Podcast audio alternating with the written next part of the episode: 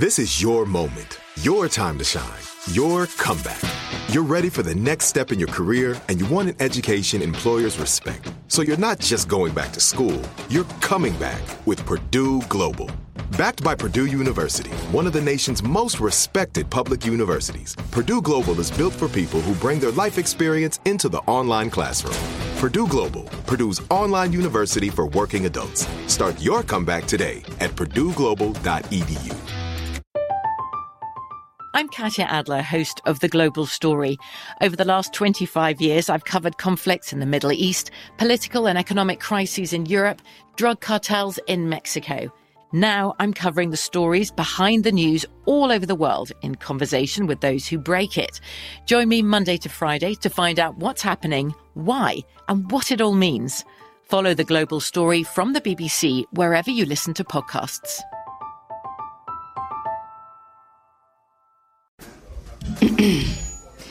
AT&T connects an ode to podcasts. Connect the alarm. Change the podcast you stream. Connect the snooze. 10 more minutes to dream. Connect the shower. Lather up with the news. Sports talk, comedians, or movie reviews. Connect with that three hour philosophy show. Change the drive into work in traffic so slow. Connect the dishes to voices that glow. Thank you to the geniuses of spoken audio. Connect the stories. Change your perspective. Connecting changes everything. AT&T. You know that feeling when you walk into your home, take a deep breath, and feel new? Well, that's what it's like to use Clorox Scentiva. Because Clorox Scentiva smells like coconut, cleans like Clorox, and feels like energy.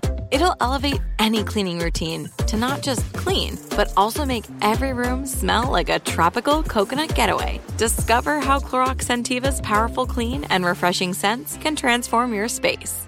Get yours in coconut or other fabulous scents at a nearby retail store.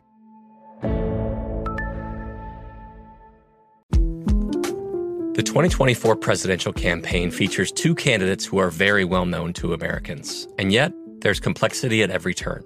Criminal trials for one of those candidates, young voters who are angry. The Campaign Moment podcast from the Washington Post gives you what matters. I'm Aaron Blake, and I'm covering my 10th election cycle. My colleagues and I have insights that you won't find anywhere else. So follow the campaign moment right now, wherever you're listening. Hey, I'm Baratunde Thurston, and this is How to Citizen with Baratunde. In season two, we're talking about the money. Because to be real, it's hard to citizen when we can barely pay the bills.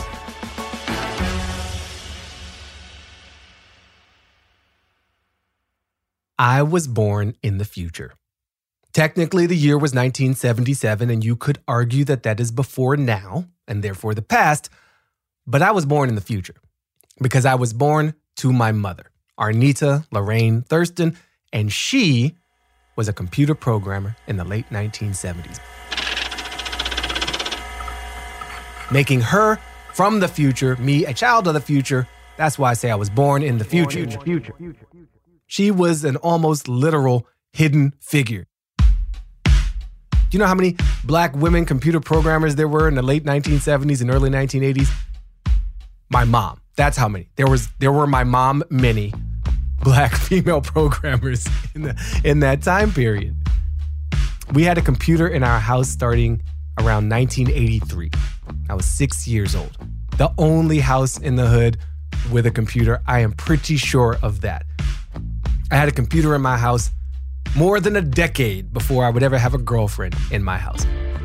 So I was very involved with the technology. And I remember getting online in the early 1990s, which just you plugged the computer into the phone in the wall by way of this modem, this dial up modem. And getting online, that was an event, a loud event. The screeching and the beeping. All kinds of digital doohickeys happening in the background. You knew you were entering a new world of information. When I started going to a pretty fancy high school, my mind was further blown because we had a full time, always on internet connection running at about 1.5 megabits per second. Everything I have done creatively and professionally since my childhood has been built on this platform of technology and access to good internet. My newsletters in college, my first job out of college, every job post college, Daily Show, The Onion, everything in between. This podcast is all possible because of technology and the internet. My mother's earning potential went up massively because of technology. My whole employment has been internet powered. This is not just tech, this is economics, very personal economics. And when COVID hit, it revealed a lot of disparities in our society. But one of the clearest signs was the lack of quality internet access for so many of us at home. And at home became a very essential service school at home, work at home, church at home, happy hour at home. You know what I'm talking about. The internet is critical infrastructure, which enables our economy. And without it, it sets all of us back. I think the internet should be more like a public utility less like the privately controlled system run by phone companies and cable companies, both of whom we hate. Like, if I thought about the companies I really don't like, it would be tough to choose between the phone company and the cable company. But they've been in charge, charging us more money than the average industrialized nation for slower speeds and less access, less coverage all around. The internet is as important and essential as roads and electricity and water. Let's treat it that way a necessity, not a luxury.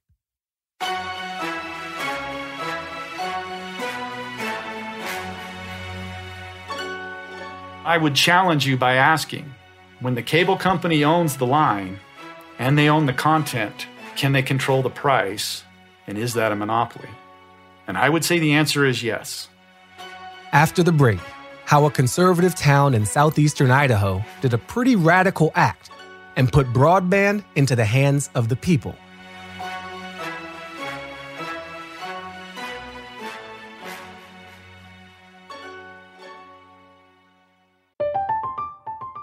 Katya Adler, host of The Global Story. Over the last 25 years, I've covered conflicts in the Middle East, political and economic crises in Europe, drug cartels in Mexico. Now I'm covering the stories behind the news all over the world in conversation with those who break it. Join me Monday to Friday to find out what's happening, why, and what it all means. Follow the global story from the BBC wherever you listen to podcasts. Are you looking for the perfect move in ready home this spring season? Now's the time to buy at Fisher Homes. For a limited time only, enjoy below market interest rates starting at 5.375% APR, 6.139% APR. With these exclusive lower rates, you can save hundreds on a move in ready home and start enjoying the benefits of home ownership even faster. Schedule your personal tour with one of our new home specialists at FisherHomes.com and make this spring the season you find your perfect home sweet home. Financing provided by Victory Mortgage LLC, NMLS 461249, Equal Housing Lender. This is it. Your moment. This is your time to make your comeback with Purdue Global. When you come back with a Purdue Global degree, you create opportunity for yourself, your family, and your future. It's a degree you can be proud of, a degree that employers will trust and respect. Purdue Global offers working adults like you over 175 flexible degree programs to meet your specific career goals. These include associate, bachelor's, master's, and doctoral degrees and certificates. Purdue Global degree programs range from nursing to business to communication and more. Whatever your interest, we have the degree that will move you forward. You have the knowledge, you have the experience. Now it's time to get credit for the work you've done and earn the recognition you deserve with Purdue Global, Purdue's online university for working adults. You know you're worth it. We do too. So don't wait another second to get the degree that will take your career to the next level. Start your comeback today at purdueglobal.edu. The 2024 presidential campaign features two candidates who are very well known to Americans. And yet, there's complexity at every turn. Criminal trials for one of those candidates, young voters who are angry. The Campaign Moment podcast from the Washington Post gives you what matters. I'm Aaron Blake, and I'm covering my 10th election cycle. My colleagues and I have insights that you won't find anywhere else. So follow the campaign moment right now, wherever you're listening. When you have health insurance, it's easy to think, I'm covered, no worries. Well, not so fast. Remember, your out of pocket costs are not covered by insurance. That can be a lot of money for your family. But how do you know you're not being overbilled? It's estimated that over 50% of medical bills contain errors.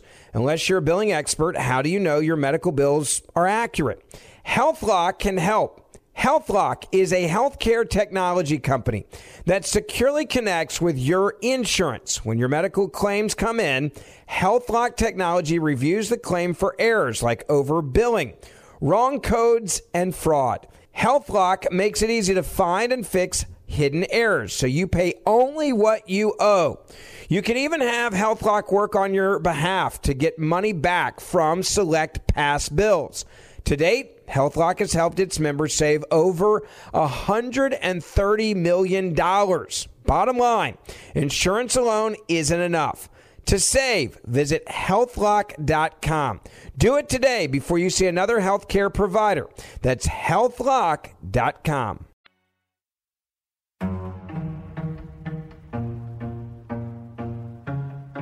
Before we get into this episode, there's something you need to know. We're going to get technical. So it's time for Edutainday. Oh, I've wanted to say that for such a long time. Now, listen, I'm what you call a broadband nerd. There'll be more on that later. And I recognize that not everybody understands all this technical jargon. So let's break down a few terms you're going to be hearing in this interview. Our focus today is on municipal broadband. And it's pretty simple despite having a lot of syllables. Municipal is just a fancy word meaning local government run. Think of the streets, the post offices, the public schools in our communities. And broadband is how we connect to the internet. If you think of the internet as a highway system, broadband is our on ramp. And it usually refers to higher speed ways of connecting to that network instead of slow old school dial up. When you put these two things together, municipal broadband, it means our access to the internet is owned by we the people via our local government. Boom! Class dismissed. Now to Bruce. Hello, Bruce. Thank you for being here. Why don't we start with you introducing yourself? Just say your name and what you do. So, I'm Bruce Patterson. I'm the technology director for the city of Ammon. I've been there for about 17 years. Can okay. you paint me a picture of this city? What are the people of Ammon like? It's in the southeast corner of Idaho. So, we're just east of Oregon and Washington and we have a very small population, very very low density compared with many other states, very conservative. Um, if they're natives here and they were born and raised here, it's a lot of farming, potato farming. You know, you hear that about Idaho potatoes. Idaho potatoes, that's a real thing. It is. It's a real thing. And I moved in when I was probably nine, 10 years old, and I've been, I went to fourth grade here. So as far as as far as my life goes, re- realistically, I'm as close to a native as you can get. Uh, that's reflected because I get I get some pretty good uh, rates on my hunting and fishing licenses for the number of years I've been here. So. and that's how you know you can quantify your right. connection to the place based on the price of the hunting and fishing license. There's my proof right there. So, when did you first start working for the city of Ammon? So I started in 2004. July 1st, 2004. Why do you remember the date? What happened that day? It was a big change. I was in the plumbing and mechanical business for years, so I'm actually a plumber. That's how I raised my children. That's how I paid my bills. So I actually came on to the city of Ammon as a plumbing and mechanical inspector. I was the fourth person in the whole city building. What do you mean you were the fourth person in the whole city building? You were the, the... There were three people in the office. I was the fourth.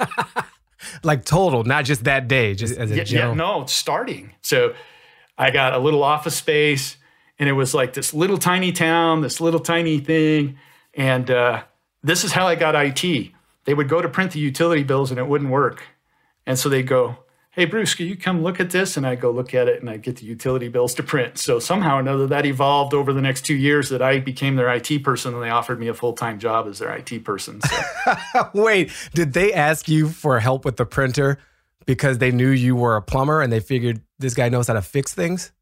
So in another life, I actually went to college for a year for programming. In 1982, I went to Idaho State University and uh, so I did a year's college in that and decided that that wasn't for me, that, that I was ready at my point in life, that I was going to get married, have a family, and that I had a construction background. So I went ahead and, and made a living doing that. But it became apparent to the folks when I came into City of Ammon that I could do some of that stuff.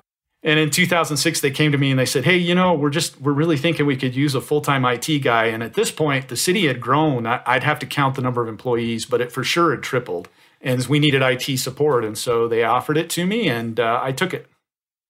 This is uh, we share something here. So, I uh, I grew up around computers. My mom was a programmer in COBOL. Yeah, way back in the day. So I've I've I've seen COBOL code in the '80s in my childhood, and then later in my own life, I became the person because I knew a little bit more about computers than everybody else that got called on to fix the printer at school.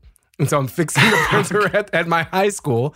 And that would, you know, segue into becoming a job for me in college where I was an IT person. And that helped pay for my college degree. I, I owe my college degree in no small part to failing computers or humans failing at computers. Yeah. Right. So, you know, I enjoyed the work. They yeah. offered it to me and and I felt like it was an opportunity for me to do something I kind of always wanted to do. Mm. And so I decided, yeah, that'd be a fun change. It was it was a little bit uh, I won't lie to you. It was a little nerve-wracking because you know all my training all my skill set was in another direction and i was like can i really do this because i don't really have a, a, sheet of paper to hang on the wall that says i do know how to do it but once i got into it and got going i felt like oh yeah i like this i can do this so talk to me about the leap or the step Uh, what's the transition from your work fixing the printers, always fixing the printers, uh, go from there to internet access? What's that journey? The organizational structure within the city of Ammon was that a department head, and believe it or not, I was a one man department, but they, we have a liaison with a city council member. I was assigned Brian Powell. So Brian Powell moved into Ammon from Boise, Idaho. Now, Brian started a business called NowDisc. NowDisc used to stamp CDs. so they would make they would make CDs, and they were the CDs that got shipped with new PCs. Mm. And he decided that he was tired of living in in very metro Boise, Idaho, and he decided he wanted to live over on the east side of the state around Ammon, Idaho. And uh, he was expressing to me some disappointment with where he chose to locate his business. Mm. Because he had access to pretty slow bandwidth. And the issue was the manufacturers of these PCs would want to send him a new uh, image of a CD to stamp. Right. And it would take him all night and into the next day to basically download this image because that's how they would give it to him. What year are we talking? That would have been in uh, 2007, 2008, right around there. Okay. So he was lamenting the lack of bandwidth and that if he'd chosen a location based on bandwidth, he could technically get that in just a few hours because there was a municipal fiber optic network in Idaho Falls, which is immediately adjacent to Ammon. So I want to pause you there. Can you define municipal fiber network? And what is fiber besides that thing we hear is good for our digestive system? So when I use that term, I'm saying that it's fiber optic infrastructure that is owned by the city. And fiber is actually glass. It really is just glass, and it's smaller than the diameter of the human hair by a very measurable amount. And we shoot infrared light down it. We turn that light off and on in pulses, and that conveys data down the fiber. The value of fiber is we could technically run a fiber from the West Coast to Japan in one piece and shoot that light from the west coast to Japan and have that signal go. You could never do that with copper or any other media. Okay, fiber's magic. I, I remember for myself, um, roughly around this time, 2009, I had to move apartments. And the most important amenity was internet access. And so I would go to these websites, dslreports.com, and plug in a zip code, plug in an address, and see what providers at what speeds were available. And it was the deciding factor in where I chose to live because there was fiber in the building. It unlocked so much awesome for my life. And in fact, my home internet was better than the one at my office. So there were times when I'd call in sick just because I could work better from home than anybody else. So I, I really do. Uh, I think in that same time period, I was struggling with the same thing. And that was New York City, you know, the, the big metro New York City where we supposedly had everything anyone could ever need. How would you define how internet access in America works from a high level? That's a good question. I would actually flip that on its head a little bit and ask you what is it you actually need from your internet service provider? I think you're really paying them for two things some infrastructure to get you to a point where you can plug into the internet. So you're paying for a wire or a fiber to plug in. That's one thing you're paying or, for. Or a wireless signal, right? Yeah. So you're paying them to take you there. That's one thing. The second thing you're paying them for is a globally unique address. So those are the two things you're paying for. That's how it works. And it started with dial up. So you really could only get it on the phone line. That was it. Mm-hmm. You couldn't really get it any other way. Well, the phone system's a regulated system, but it's regulated for voice, not for internet. But internet was kind of this cool thing. And what the phone company figured out was you know what? Some of these families got people on the internet so much they'll pay for a second phone line just to dial up. right? And so you remember that in the 90s, that happened. But then along, along comes this protocol called DOCSIS. So DOCSIS is the protocol that happens on a cable coax line. So now the cable company can give you internet and the phone company can give you internet using what they call DSL. And the cable company started to compete, which wasn't a bad deal because it was still a luxury. It wasn't a necessity. But now we're saying everybody needs it. And we've got two monopoly infrastructures that were never designed to compete. One of them regulated, and the other one completely driven by profit, open market, capitalism, as it should be. And they're actually competing. And the question becomes do we all have enough money to support two or three or four infrastructures just to have choice in our services? That's the question.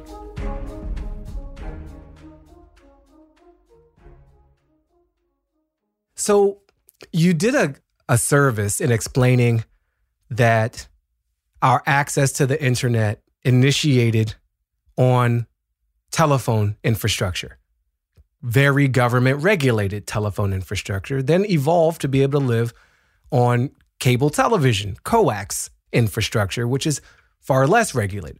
You have unregulated competing with regulated for customer dollars why did we not decide at that stage, as the internet became more essential, to make it all live on public infrastructure? So just because it's regulated doesn't mean it's public. Mm-hmm. It just means that they have to fall within regulated rates, which means that somebody, a commission somewhere that we're going to call the Public Utilities Commission, sits down and looks at the bills that are incurred through the operation of this particular infrastructure and decides what reasonable and fair rates are. We've been doing that on power infrastructure for decades. It's it was way ahead of this. Yeah. And uh, so, you know, to me, that's the example. You've got both public and private power operators. So let me kind of backtrack to the question you asked, which is why didn't we do it? Somebody's bull's going to get gored we just admitted they're monopoly infrastructures. One of them's regulated and it's pretty much been supported by universal service. So the public is paid into building it out in what we would call high cost areas. Help someone who doesn't understand how the telephone network has a universal service requirement. What does that mean? So when the phone companies started, we had an epiphany, and that epiphany was the value of this whole wire is that it gets to everybody. we're diminishing the value if we don't make it ubiquitous. And ubiquitous means it goes everywhere. Right. Universal. So, what we decided was there are uh, geographic locations with very dense populations, and it doesn't cost very much to put it in there. In fact, in their phone bill, they're paying enough that they can cover uh, maintaining that, getting it built out, and do it. But when we get into the rurals and we've got miles between homes, how are we going to connect these people? Because the cost is completely different. So we call those high cost areas. And what they decided was we're going to charge a small fee that goes into what we're going to call a universal service fund. And that money is going to be collected and then it will be go to these rural areas to help push down the cost for them to build and connect those very distant addresses. Yeah. So that that's the regulation that we're talking about that got the phone system built out. And you know, frankly, you can look at the history of it. It was the envy of the world. I mean, our phone rates were phenomenal. And this idea that we had homes out in the rurals back in the 60s and 70s that were connected at the rates we were paying, other countries came in and tried to emulate and started to do what we were doing. So it was a it was a fantastic system. It was a great system. Then along comes the cable company. They never asked for any money. They didn't ask for any government support. They didn't. They built out with investment from private investors, started to connect homes, and they were able to charge enough that they could bring enough revenue in that they were profitable and they had money to just continue to grow their footprints. And if you look closely, you're going to find that cable companies don't exist in very rural locations. Mm. And that's the reason why, because there's no private sector way to fund it. They don't have a universal service fund to do it. But now, if we come along and we say, hey, we don't care where it is, we're going to use one infrastructure and we're going to find a way to make this essential service as cost effective as possible, and we're going to put some regulatory framework on it to, to get it everywhere, somebody's going to lose out on that. Somebody's going to say, I made an investment, you're taking that away from me. Mm. That's my infrastructure, and you're diminishing the value of it after I've invested in it. So, the way you described how a public infrastructure evolved around the telephone network and the value of it, right? The idea that the more connections there are, the more valuable the network is. Universal telephone service makes the whole phone network much more valuable and is a greater asset to the nation. Other nations are coming looking at our stuff. How'd you do that? I've heard that same story talk about our postal service another type of network. And we had the most advanced postal system earlier than most other nations, even nations that have been around a very long time with a lot of resources. And it also sounds to me like you be you could have been talking about a healthcare delivery network, right? Universality increases the value to everybody. So I think as a concept, I'm right there with you. A public broadband network, a universal broadband network, um, has greater value than this fragmented universe where some have access and some don't. How have I done with that summary? That's good. That's good. I'm, I'm going to interject one thing at this point. Okay. This is important to me because I think when I start talking about the need for public infrastructure, because I believe that's really what we need. This is really an infrastructure problem. Mm. And I mm. think that's a key aspect. But as I say that, while I feel like that's so critical, I also believe this there is a place for everybody at the table. So, besides building public infrastructure, I personally believe that we're missing the boat if we don't create a framework that allows a private owner that owns some broadband infrastructure a way to become that regulated provider. And I just think that framework needs to be present. How would you describe the effect on Americans from having a largely privatized broadband infrastructure? We're paying a lot. In, in some cases, the service is not bad. In some cases, it is very bad, uh, but we're paying a lot and we're redlining. So, redlining is the phrase where you take a look at a geographic area and you say, well, this area I can make work, I can make it profitable, and therefore I'll make the investment. In this area, I can't, and so I'm simply not going to build in that area or I'm not going to offer service. As, as long as we're doing this out of a purely capitalistic approach, I mean, gotta love it. It does some good things. Capitalism, competition, it's great.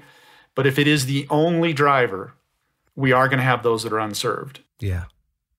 And it's going to be really tough to, to get fair educational opportunities to everybody, to get fair health opportunities or health care to people. Uh, some of those things are going to be pretty limited by that as a consequence. I want to follow through on that last point because I can hear an argument which says we are a capitalist society and you aren't guaranteed things in that society. You work harder, you make more money, you pay for better stuff. So, why is that not good enough when it comes to broadband? Why do you think that needs to be universal and on a public infrastructure versus letting the market decide where this network goes, how fast it moves, and what price people pay to get access to it? The problem is, is that the infrastructure is a natural monopoly. There's an author that I really like, Susan Crawford. She compares it this way. Back in the day when we had railroads, railroads were the way you shipped everything. That was before we had highways and for the car. And these railroads, they built out and they somewhat competed with each other. They kind of just stayed out of each other's way and more or less sectioned off areas of the country and said, This is mine, this is yours. Then they were shipping packages. So now it gets interesting they had enough money, they started to buy the manufacturing and the packages. So now not only are they the transport, but it's actually their goods.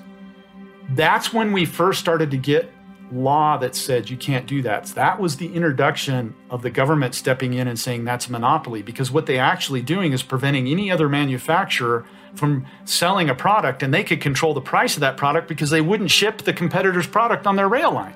So I would challenge you by asking when the cable company owns the line and they own the content, can they control the price? And is that a monopoly?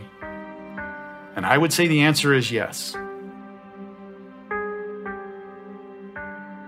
After the break, Bruce shows us how the small town of Ammon broke free from big broadband monopolies and became a contender for the world's most affordable high speed internet.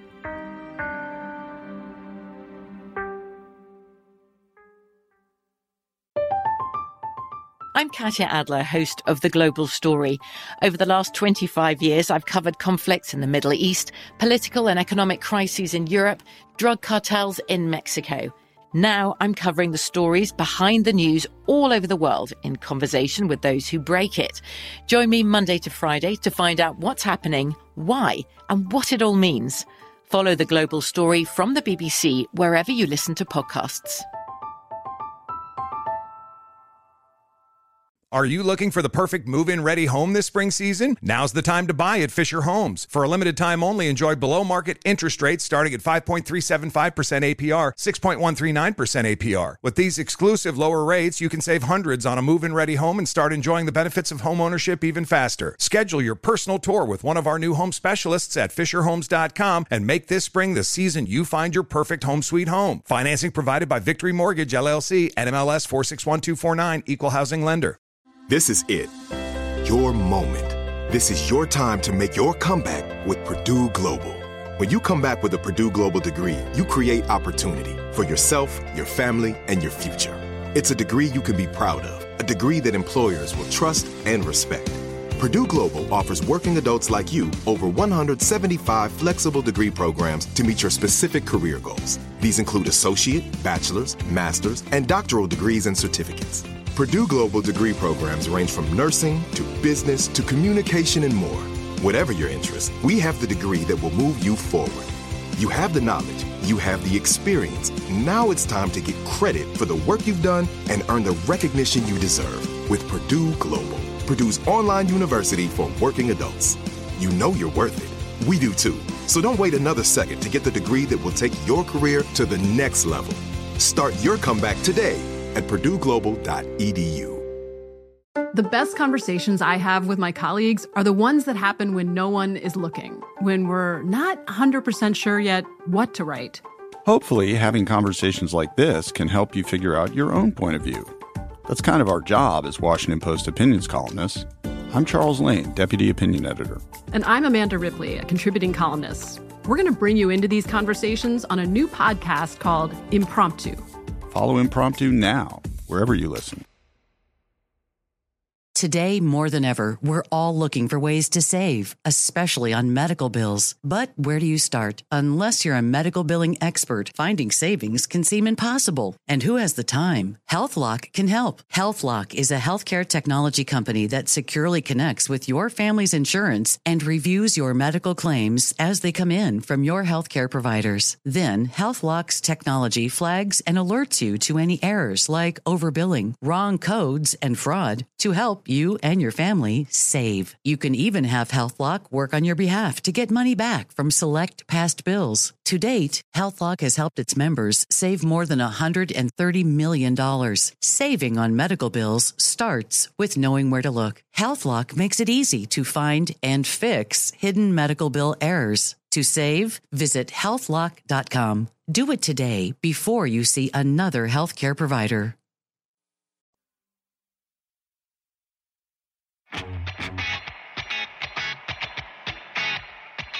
So I want to go back in time.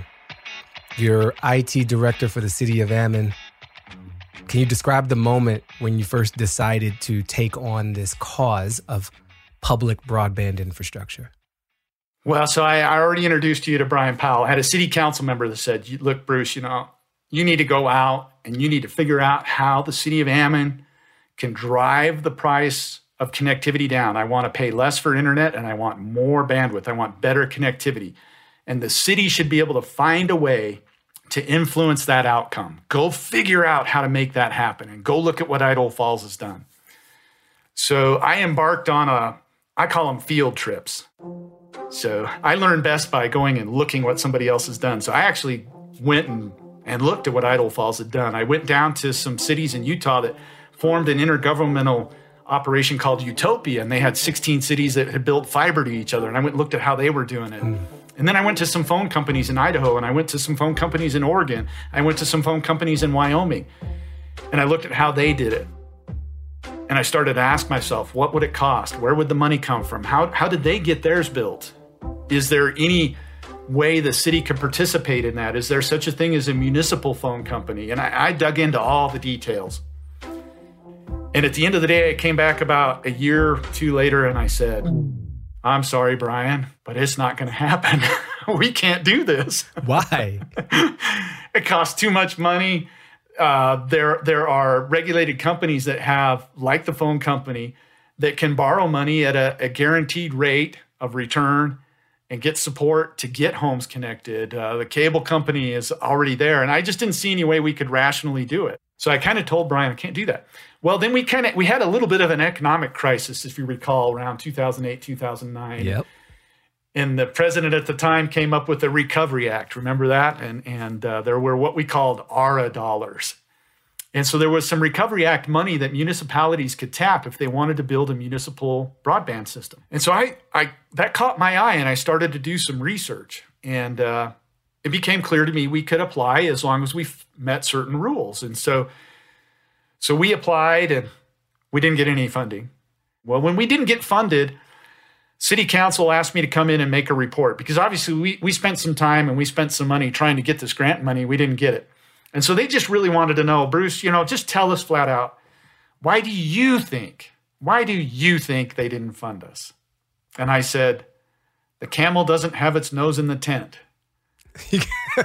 you got, uh, why don't you go ahead and translate that one for me, Bruce?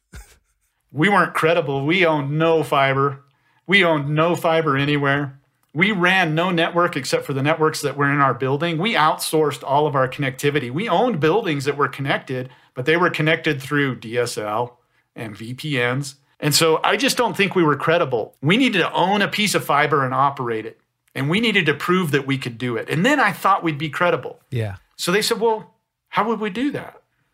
And I said, well, we need an upgraded connection between these two buildings. And we've been shopping this and we were just quoted $80,000 to upgrade this connection. That's a huge investment, especially for a little town. So I said, I think we could build it for less and then we could just run it. So city council meetings on Thursday night, and they told me to go do it. And uh, my head's kind of swimming because I'm thinking, there's no going back. I mean, for me, this was a big deal. One man IT shop, small town. Do I really want to do this? Because once it's in, or once I start, and I expend this money, what do I say if it doesn't work? Or do I really want to go down this path? So I called up the consultant I've been working with. His name's Robert Peterson. I called Robert up. I said, I don't really know if I want to do this. I think I got some, I'm pretty jittery. I got some nerves about this, you know. He was a huge help to me. He says, I think the thing that I'd say to you is the journey of a thousand miles starts with a single step. And he says, just worry about the step you got to take. And if you know what that step is, take that one, and the next one will become clear. that sounds like what the uh, swimming instructors at the YMCA tried to teach me when uh, they said, it's time to swim now after all these lessons. And I said, I don't know how to swim though. And they just threw us in the water. and lo and behold, we kind of started swimming because our lives depended on it. Yep. so your consultant friend told you just jump in the water, and you did. Yeah. And he was right. I mean, it, that first bit we did uh, because we were connecting city infrastructure. It was a, it was an investment, meaning that it did cost more than we were paying monthly, but it did pay for itself over a period of years, and mm. so it was a reasonable investment. And uh, we're still getting dividends on that. And that's really how we built out Is we just started one by one to connect one city address to another city address. And then once we kind of reached a certain scale and we had a certain amount of fiber out there, we had people start come to us. We had businesses, we had cell tower operators come to us and say, "Hey, your fiber is just down the road here. Could you stretch it to our tower cuz we've got people that would use your fiber to connect to this tower." So it sounds like the city of Ammon has created its own small network initially to connect its own buildings on you know roads and, and rights of way that it has you know control over. And now you've got non-city entities, businesses saying, let me get a little taste of that. Let me plug into your network. So it sounds like you've created a competing network to the ones operated by a private company. How, how did they respond to this new network in town run by the government? So they were not particularly pleased. However, most of the people that were coming to us at that point in time were coming to us because those incumbents could not offer the bandwidth that we were delivering. Admittedly, the price was significantly less, but they technically didn't even have the infrastructure to offer the kind of bandwidth we were giving. Mm. So they weren't particularly pleased about it. I will say that of those incumbents, all but one of them now use our infrastructure. So they're customers too. Yes. They have customers that don't even realize they're using the city's infrastructure to connect them. So this this this sounds like a, a big leap. You've got a small network of city to city building connections that you own and operate because it saved you money in the long run. Other businesses show up and say, Can we plug into that too? incumbent ISPs are like, whoa, whoa, whoa, whoa, you're you're poaching our customers. These are pretty good business customers. They should have been ours. And they grumble because you've bored their gourd, gourd their bowl. gourd their bowl. Gourd their bowl. They got their prize bowl. Yeah. And we gourd And you gourd their bowl. But you're telling me today, those same internet service providers are now selling access on your own network to their own customers. That is correct. So they're using our infrastructure to make money and they're paying us to use it. okay. A lot of people are not going to see that coming. And part of the issue is is that even some of those providers that use some of this public infrastructure don't particularly want that known. so they, they will say they will say public infrastructure is going to kill our business model. It will totally kill us. We can't survive it. That's not necessarily true. Does it change their business model? Yes. Does it change their operational costs? Yes. Does it shift some of those costs to us? And do we now have to have personnel, trucks, infrastructure? Yes. Okay. So so when do you start offering internet access to just human citizens, non-corporate entities? When does that start? It was always on our roadmap. When we started our fiber system, we drafted a city ordinance and that city ordinance actually laid out our strategy, our roadmap, and the homes were the last thing on there. So okay. it actually said we're going to serve ourselves first. So it's first of all for the city. Yeah. Secondly, it's for public safety and emergency responders. Next, it's for education, school districts, and other public entities. Then it's for businesses, and then it's for residences. And so we laid it out and said that was our goal. So I felt like we were at the point where we had to figure out how we're going to solve this problem because it really, it really, truly was a problem. What was the problem? Up to this point, everybody paid their way. The city paid to connect its properties. Anything that connected any other address was paid by somebody else. But now I got to go into a neighborhood and I need to connect homes. How do I do that at scale? How do I come up with a price to connect people? Because the cheapest home to connect is the one closest to where I already have fiber, and the most expensive one is the furthest one out there. Is there a legal way that I can charge them all the same and connect the whole neighborhood? If there is that legal way, where's the money come from? So, what I found was improvement districts. So, improvement districts are mechanisms where property owners can basically aggregate their demand for an improvement. In other words, they all want new sidewalks through the whole neighborhood. How can they do that? How can they make sure that everybody gets the same sidewalk, looks the same, and they're, you know, so they do an improvement district. Operating collectively, it sounds like. Yeah. Yeah. Yeah. And as I did the research, lo and behold, there's a mechanism where you can build what they call an optional improvement district, meaning that the property owners get the option of participating. So so you found a way to fund getting broadband to neighborhoods by using this feature of, uh, of, of municipal governance, the improvement district, and you have okay, we have an optional improvement district. Raise your hands if you want broadband, and and if enough say yes, then you're in. Yep. So where it gets a little nerve wracking, you got a you got an area of 300 homes, and 30 of them want connected. That cost is totally different than all 300 of them, or even 150. So it's very nerve wracking because you're going in and you're telling a group of property owners, "Do you want fiber?" And they say, "Well, that depends. How much does it cost?" and then you say, "Well, that depends. How many of you want it?" Right. but that sounds. I mean, listen, you, you, Bruce. At this moment, we're not talking about infrastructure alone anymore. We're talking about people.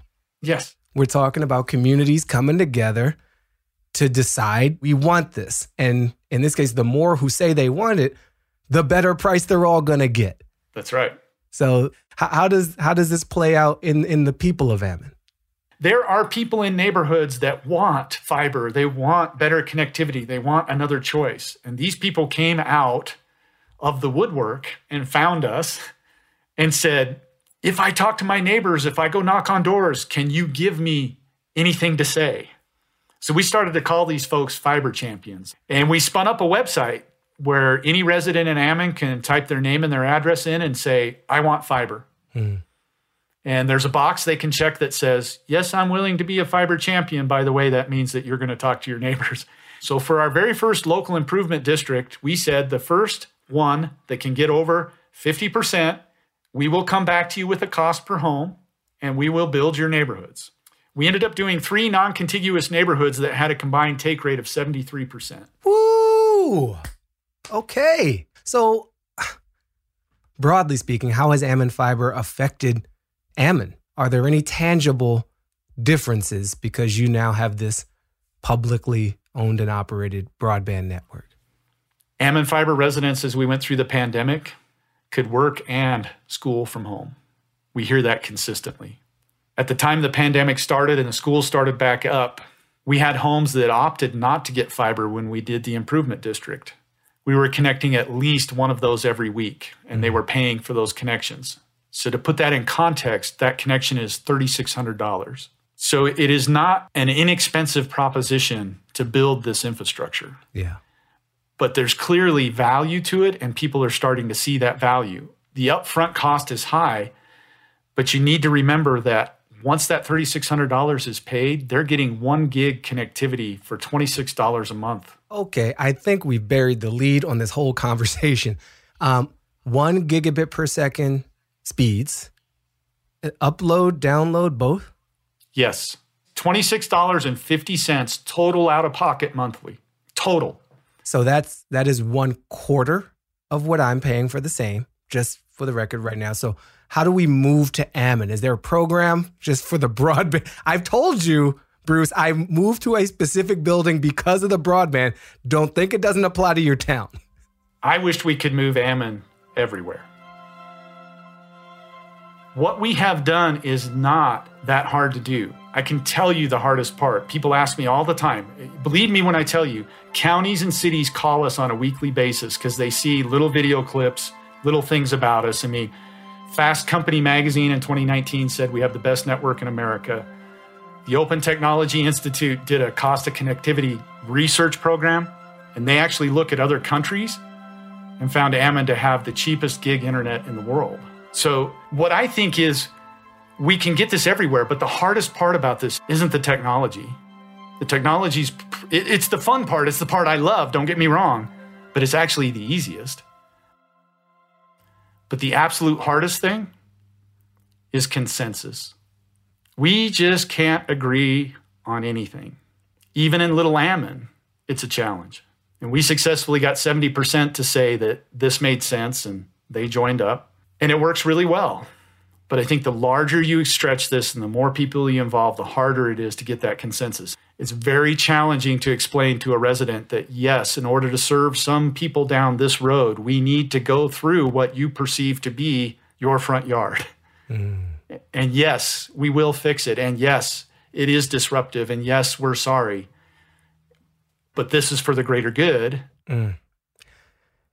I was wondering, you know, about the consensus and the potential divisiveness. Where else are people divided about this? And what have you learned about overcoming that division? I use crossing people's property as an example, and that can be one of the most contentious situations. Fortunately, it's probably the most infrequent also. So even though it can be very contentious, it's probably something we see less than somebody saying, government should not do this. Mm. Some people say, this is not the role of government. And how does that play out in Ammon? So I'll make a couple of comments that are based on my experience. And I'm not campaigning one side against another. I believe that's why the municipality exists or the county is it provides a forum, a, a mechanism for the community to come together and do things that they can't do alone. And I think this is one of those examples. And I don't know that Ammon fits everywhere. I wouldn't ever recommend every single city just go do it. Do I think that we do need more public infrastructure? Do I think that we need some kind of a regulatory framework to help us get ubiquitous public infrastructure for broadband? Yes. My decade of experience tells me we're going to build a framework that's new and it's going to start at grassroots. It's going to start with communities like Ammon and other communities that decide they're going to build their own. And our solution is going to be a patchwork of infrastructures that are publicly owned that all interconnect and cross, and it's going to work. Well, Bruce, thank you so much for nerding out with me and advocating so passionately for municipal broadband. You're absolutely welcome. I appreciate it. Appreciate your time as well.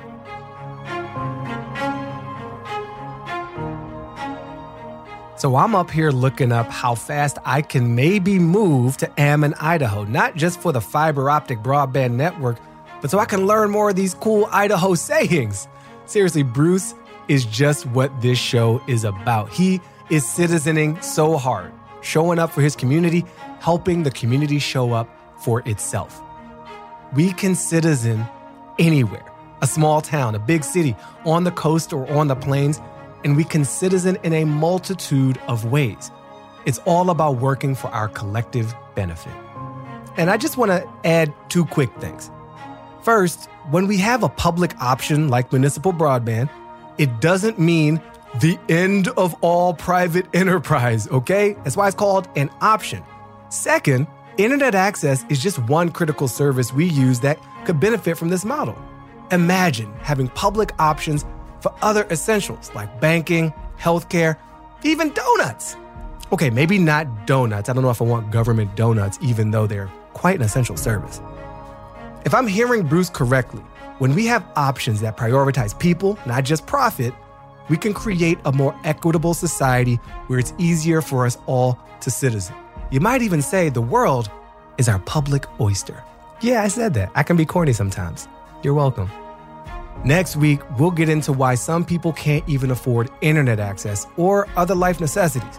And it's not because they don't work hard, because they do. They work the hardest. It's simply because we don't pay them enough. I'm going to talk with the one and only Ai-jen Poo. She's been working for over 20 years to bring quality work and dignity and fairness to people who care for our elderly, who clean our homes, and who still have the least protections of almost any workers in this economy.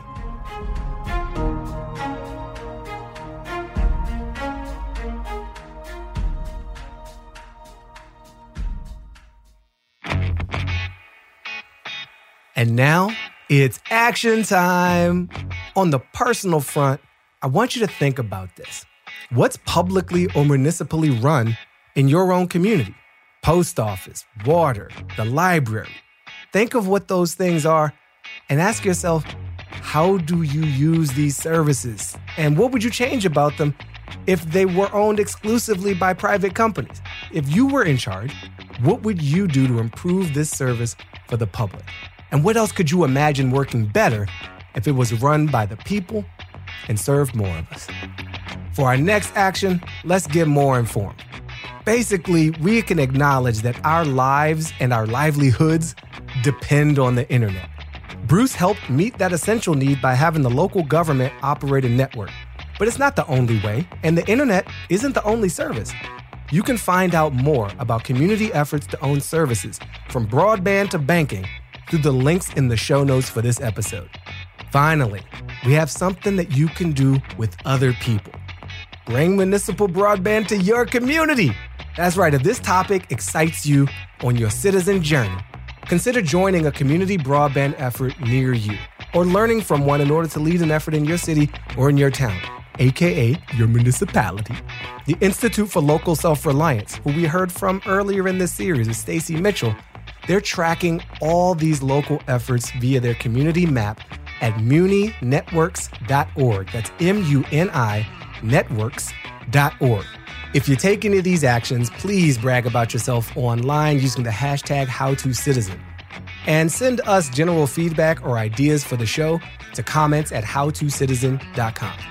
Speaking of that domain name, we have one and we're using it. Visit howtocitizen.com to sign up for our newsletter or learn about upcoming events or even more stuff than that. And if you like the show, spread the word. Tell somebody. How to Citizen with Baratunde is a production of iHeartRadio Podcasts and Dustlight Productions. Our executive producers are me, Baratunde Thurston, Elizabeth Stewart, and Misha Youssef. Our producers are Stephanie Cohn and Ali Kiltz. Kelly Prime is our editor. Valentino Rivera is our engineer. And Sam Paulson is our apprentice. Original music by Andrew Eapen.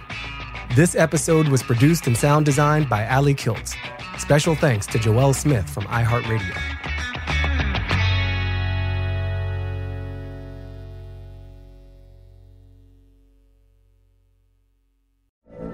From BBC Radio 4, Britain's biggest paranormal podcast is going on a road trip. I thought in that moment, oh my God, we've summoned something from this board.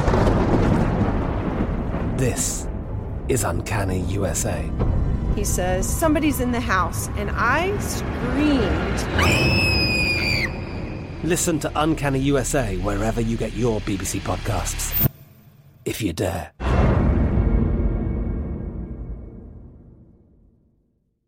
Are you looking for the perfect move in ready home this spring season? Now's the time to buy at Fisher Homes. For a limited time only, enjoy below market interest rates starting at 5.375% APR, 6.139% APR. With these exclusive lower rates, you can save hundreds on a move in ready home and start enjoying the benefits of home ownership even faster. Schedule your personal tour with one of our new home specialists at FisherHomes.com and make this spring the season you find your perfect home sweet home. Financing provided by Victory Mortgage, LLC, NMLS 461249, Equal Housing Lender.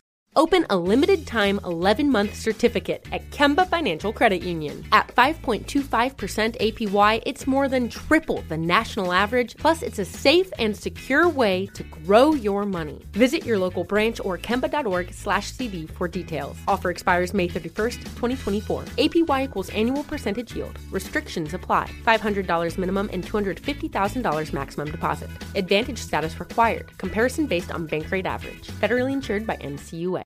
I'm Hannah Storm, and my new podcast, NBA DNA with Hannah Storm, chronicles my six decades in professional basketball. From growing up in the sport to becoming one of sports TV's first female broadcasters. Join me as I dig deep into the game's history, unearth some wild stories, and talk to my friends from the world of basketball, from Dr. J to Charles Barkley. It's been a wild ride, and now I get to take you with me. Listen to NBA DNA with Hannah Storm on the iHeartRadio app, Apple Podcasts, or wherever you get your podcasts. Danielle Moody here, host of the Woke AF Daily podcast. We've been with iHeart for a year, and what a year it has been. As we head deeper into 2024 and yet another life changing election cycle, Woke AF Daily is here to keep you sane and woke. Make Woke AF Daily your podcast destination for 2024 election news and analysis. Listen to Woke AF Daily Season 5 on the iHeartRadio app, Apple Podcasts, or wherever you get your podcasts.